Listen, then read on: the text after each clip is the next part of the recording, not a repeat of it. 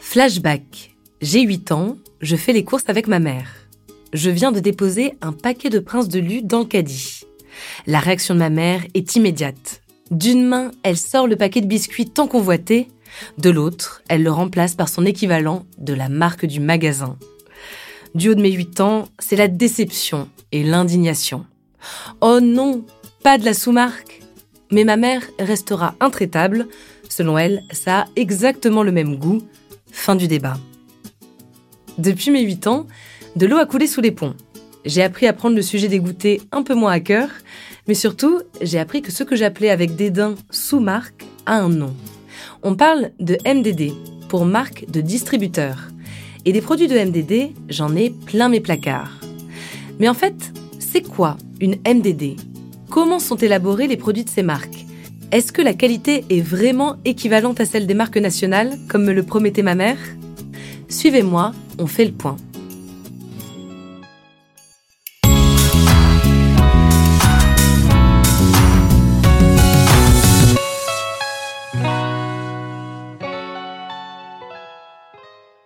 La première MDD en France, ça date. C'était en 1901 avec l'apparition de la marque Casino. En 1976, Carrefour lance les produits libres, une alternative aux produits de marque qu'elle signera de son nom à partir de 1985. Car oui, en général, les marques de distributeurs portent le nom de leur enseigne.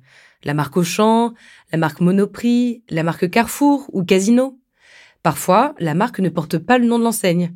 Exemple, chez Leclerc, c'est la marque repère. Avec le temps, les enseignes ont développé différentes gammes de MDD. Du discount, comme EcoPlus chez Leclerc ou Top Budget chez Intermarché, jusqu'au premium, avec des gammes comme Reflet de France chez Carrefour ou Monoprix Gourmet. Sans oublier les gammes bio comme Casino Bio ou Bio Village chez Leclerc. Aujourd'hui, les MDD représentent près de 33% de parts de marché, selon une étude Xerfi. Dans un groupe comme Casino, les MDD représentent un produit sur trois en moyenne. Au départ de chaque nouveau produit de MDD, on a ce qu'on appelle un cahier des charges. C'est en quelque sorte la recette du produit qui reflète les engagements et les valeurs de l'enseigne. Par exemple, ce maïs devra être sans OGM ni pesticides. Ces biscuits ne contiendront pas d'huile de palme, L'emballage sera constitué majoritairement de plastique recyclé. Ce cahier des charges, souvent très strict, doit être respecté par les industriels qui vont fabriquer le produit. Ces industriels, qui sont-ils? La plupart du temps, le choix des fournisseurs se fait par appel d'offres. Un même industriel peut fournir plusieurs enseignes en MDD. L'enseigne choisit celui qui a le meilleur rapport entre le prix et la qualité attendue. Ah, justement, la qualité, est-elle au rendez-vous? Très souvent, les enseignes alimentaires sont au moins aussi exigeantes avec leur propre marque que les grandes marques nationales.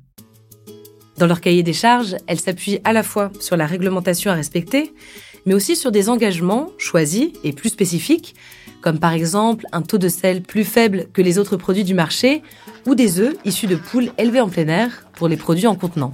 Ce qui veut dire, dans ce dernier cas, que même les fournisseurs des fournisseurs doivent répondre à un certain niveau d'exigence et de traçabilité.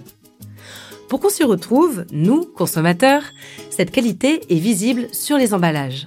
Les produits de MDD, toutes enseignes confondues, sont ceux qui affichent le plus souvent le Nutri-Score. Les enseignes Casino et Franprix, par exemple, l'affichent progressivement depuis 2020 sur tous les emballages de leurs produits à marque propre. Leclerc opère la même transformation. Et bientôt, on pourra aussi s'appuyer sur le Planet Score, un nouveau système de notation qui prend en compte l'impact environnemental des produits.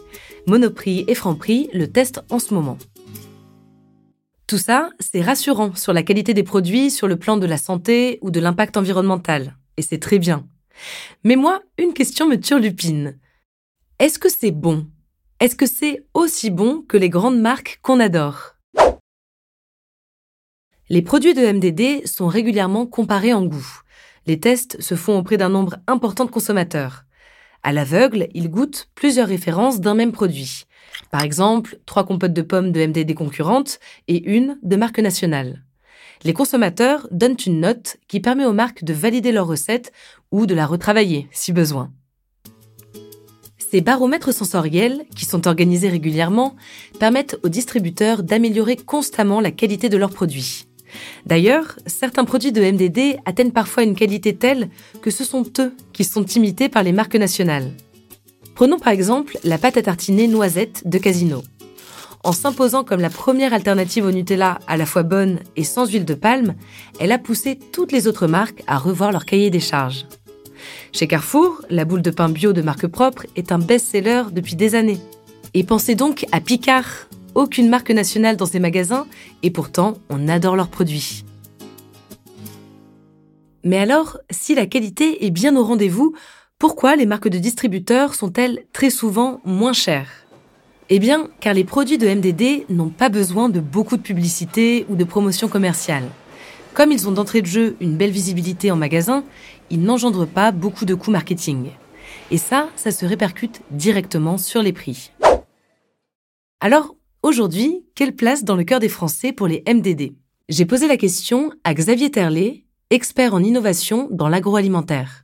L'offre MDD a évolué en termes de qualité. Je dirais qu'elle a évolué vers une, forme de premiumisation, comme on dit. C'est-à-dire que l'offre MDD va davantage vers le haut de gamme, avec plus de valeur ajoutée pour le consommateur.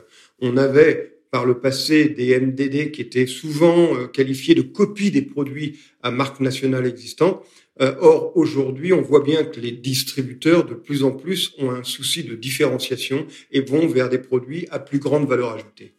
On peut dire que les Français ont adopté les MDD aujourd'hui et je dirais on, on peut dire aussi qu'ils peuvent encore mieux faire à ce niveau-là quand on regarde, euh, quand on compare avec certains euh, pays, euh, nos voisins par exemple, les, les Suisses ou, ou, les Anglais, où euh, il y a des parts de marché encore plus importantes pour les MDD. Mais en tout cas, les Français aiment bien, c'est clair, la MDD. Hein, ça représente près de 40% euh, de parts de marché en volume, hein, c'est-à-dire que le nombre de produits vendus, 40% sont des MDD. C'est important, ça veut dire qu'ils trouvent leur compte. Pour conclure, les MDD ne sont pas des sous-marques. Si elles imitent parfois nos marques préférées, elles le font avec un grand souci de qualité et d'éthique. Parfois, ce sont les marques nationales qui imitent les MDD, notamment pour améliorer la qualité nutritive de leurs produits ou leur impact sur la planète. Alors, ça vaut le coup de comparer de temps en temps et de revoir nos classiques. On le sait, certaines marques ont une place à part dans nos cœurs et resteront irremplaçables mais il se peut que ces marques soient des marques de distributeurs.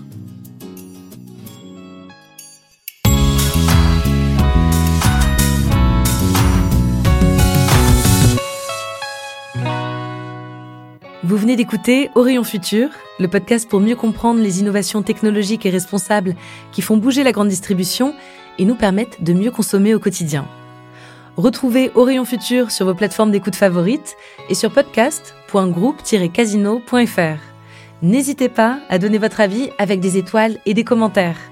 Pour découvrir plus d'innovations et d'engagements prometteurs, rendez-vous sur le site groupe-casino.fr et sur le compte Twitter at groupe underscore casino.